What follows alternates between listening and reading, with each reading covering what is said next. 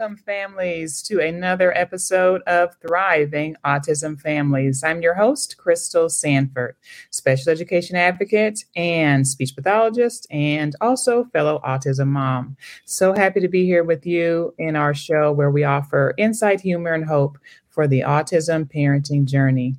Uh, thank you again for joining us. Today, we have a really awesome topic. We are going to talk about life hacks for autism families. And who doesn't need a life hack right about now uh, with so much going on in our lives? You know, anything that can help us to be more focused, peaceful, organized, right? These are the things that we're looking for. So we're going to discuss that with our special guest today, Susie Harder. Um, also, remember, families, that uh, our show is for your informational purposes only. So, if you are in need of medical or legal advice, please do contact a professional in that area. So, again, today our guest is Susie Harder. Susie is a clinical speech pathologist who is also the founder and director of three organizations to support kids. As a speech language pathologist, Susie has worked in the school setting and taught graduate level speech pathology courses until she opened her own practice, Central Valley Stuttering Center in Clovis, California. She is currently one of California's top requested workshop speakers in her area of specialty, a consultant for school districts across the state, a director I'm sorry, a direct clinical su- service provider and coaches parents and how to support their kids at home. In addition, Susie is the founder and director of Kids Rebuild, a nonprofit she created to engage kids in a community based rebuild project after the devastation of a wildfire. Her nonprofit journey led her into authoring a children's book to support kids who lost homes in a fire in her hometown. Her book, Where's My House, is a bestseller in four categories on Amazon, with 100% of the book proceeds going towards kids who lost homes in the Central California Creek Fire. Following the success of her children's book, Susie launched a national school based program to help kids excite, get excited about books, which is also so awesome. her program, Authorable, allows classrooms to journey behind the scenes of the actual children's book she's currently working on at any given time. Kids have the opportunity to ask Susie questions and even contribute toward making decisions as the book is created. And as a true speech language pathologist, all the decisions are presented as three choices, which means kiddos who are non speaking can contribute toward making a book in real time. Susie is clearly passionate about supporting children, yet she is most dedicated to her role as a mom to her four and seven year old kiddos, which will be our focus today. Well, Susie, so excited to have you as our guest today. Hi, Crystal. Thank you for having me. Yes, it is my pleasure. Always happy to talk with another speech pathologist, first of all. Um, so that's always so cool um, and a mom right in the trenches, right? Just, yes. just you know, just living, living parenting is hard. Yeah, yeah, it can be for sure. And then on top of that, you know, with layers, uh, when you're parenting a kiddo who has some unique needs. So, mm-hmm. you know, mm-hmm. Uh, for those who are listening, you know, uh, again, I'm Crystal Sanford, your host, and I parent a daughter who now is 11. She's on the autism spectrum. And so, you know, I've worked so many years in public schools, but also um, living the life as an autism parent as well. I understand those unique challenges. So, you know, let's just dive in. Um, Susie, what is it um, that led you to develop this program? Um, you know, and what are some of the needs that you've heard from parents Mm-hmm. Well, I think right now, you know, everyone is so burnt out and there's so much being asked of parents all day, every day. And so I think my role and what I'm excited about today is that we get to kind of dive into as a speech pathologist who's at home trying to make it work, you know, what are those trial and error things that I'd say, okay, at the end of the day, here are a few things that I are my go to items at home with my own kids in tough situations, uh, tough conversations with my husband about things that, you know, we're both really working hard to understand. And kind of how do we support parents who, I mean, days are just long sometimes. And so, you know, what are those little things that might make a difference each day? Yeah, and I and I really appreciate that because it really is the little things. You know, sometimes it's just you know tweaking how we say things or do things that can make a really big difference and impact um, in our lives. And and you're right. You know, all of us. You know, as of uh, 2020, you know, after COVID, we have just really become stretched in many ways. Uh, I know parents, you know, out there, you're listening, you're probably, you know, overwhelmed, overworked. You're trying to still navigate life at home, working, kiddos, and, and whatnot, IEPs, you know, which is uh, my specialty and how I help families in the IEP process. So, um, so Susie, what's one yeah. thing that parents can do? What's one of those autism family or parenting hacks? Yes. Well, and I'd say, kind of leading into that, that I find as a parent, the days that I have something to try even if it's a tiny, tiny, tiny thing, I am much more excited about the day than when I'm thinking, oh my gosh, I just need to make it through the next hour. Okay, one more hour. right. right yeah. um, so I would say one of the things that can be applied in so many situations is making it visual. And often mm-hmm. I have scratch paper and markers, and I'm drawing a version of something. It's never pretty. It never looks good.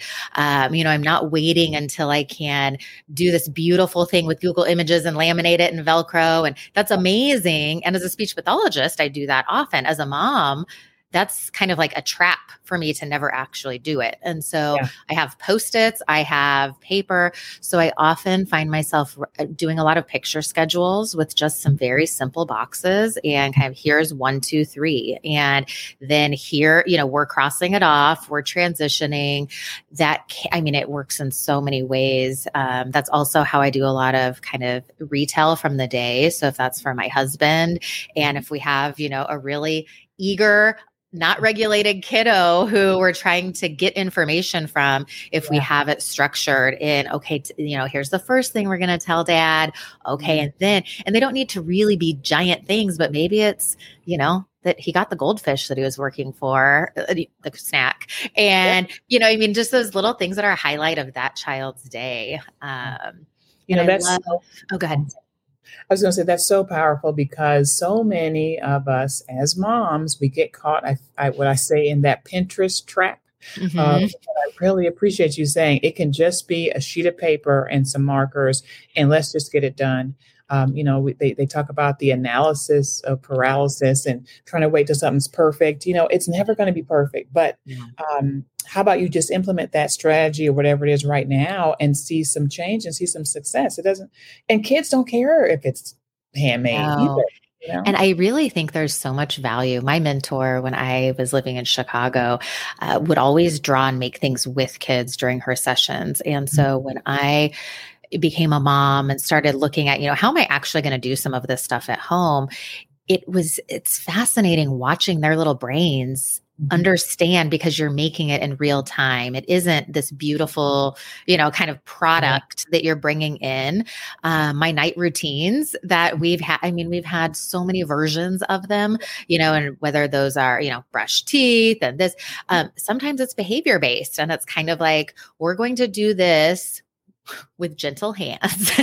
we're going to do this yeah. with calm voices. We're going, you know, and so, you know, it, they, look different over time but i love that they can be in real time and you know my my son now makes his own kind of positive behavior charts and so and he's 7 and so sometimes i look at him he's like i'm going to make some boxes for myself uh, because now you have equipped him with some tools with something in his toolbox he can carry that for the rest of his life you know mm-hmm. what i mean mm-hmm. like um, because now it's not just mommy telling me. Now it's I sense that I'm in a space that I need this, um, and that's really powerful. The kids kind of to take that on. So you know, kudos to.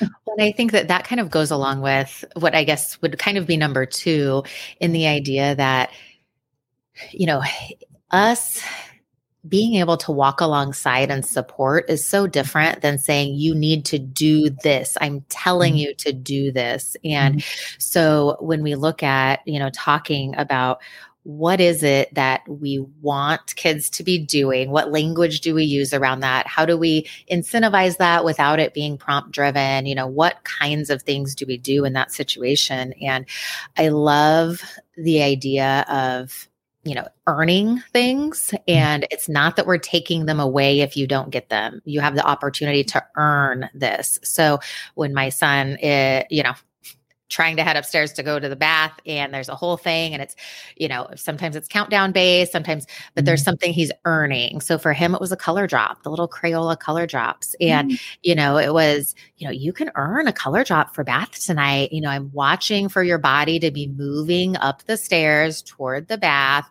calm body. And if your body is in the bathroom ready to take a bath, by the time I count down, you're going to get a color drop. That's so exciting. I wonder which color you're going to get.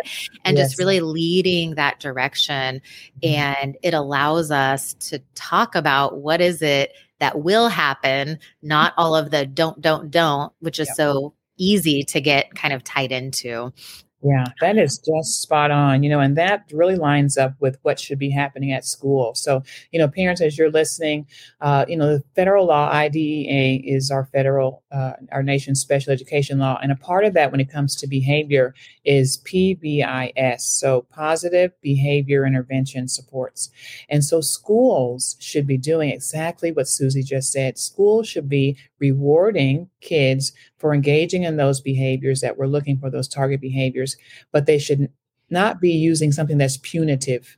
So they shouldn't be taking away when the kid does the the non-preferred behavior but they should be rewarding when they're engaging in that preferred behavior. So if you know your kiddos are you know the, the notoriously missing lunch well they get ta- they can't go to uh, recess i'm sorry uh, because they have adhd and they blurted out again and the teacher took away their recess. Like that is not what's supposed to happen. Like our kids, those who can't sit still, should be definitely running around at recess. You don't take things away, but what you do is reward when they're engaging and talk about what it looks like and and and uh, try to build that motivation uh, for engaging in that preferred behavior. So, um, so yeah, thank you, Susie. That's that's uh, perfect. Uh, yeah, when I feel like that leads directly into what I would say is probably my number three, and it is along the sensory lines of really, mm-hmm. truly trying to understand why is this behavior happening from a sensory perspective and the power that that gives us as a parent to be able to shift and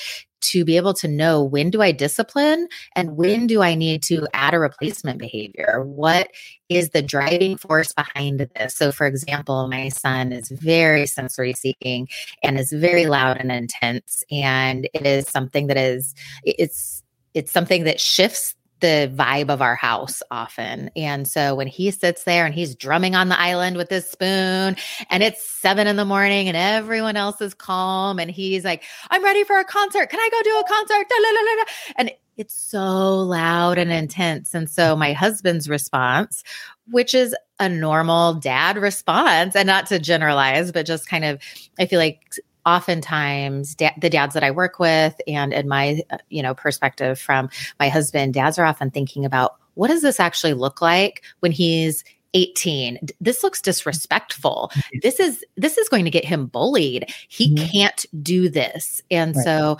oftentimes i find myself coming back to the sensory piece when i'm having those conversations with my husband and saying i understand and i am with you he cannot be doing this specific thing right here, right now.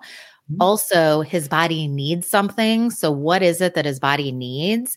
Because our goal isn't to tell him what not to do, it's to help him know what to do. And so, in this situation, he needs an outlet, he needs proprioceptive input.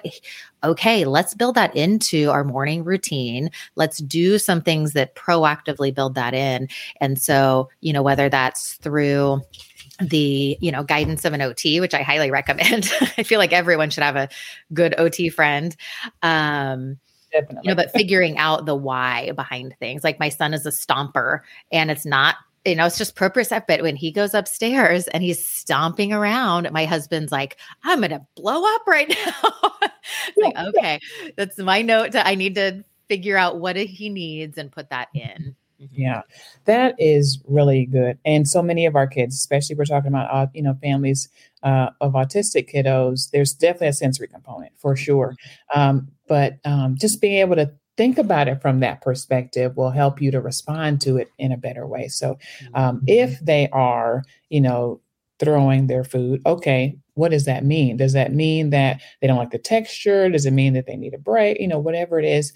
And then focus on, okay, what can I do to, to meet that need, that sensory need? Mm-hmm. And then mm-hmm. likely you'll see those behaviors, you know, begin to diminish, which is what we're looking for.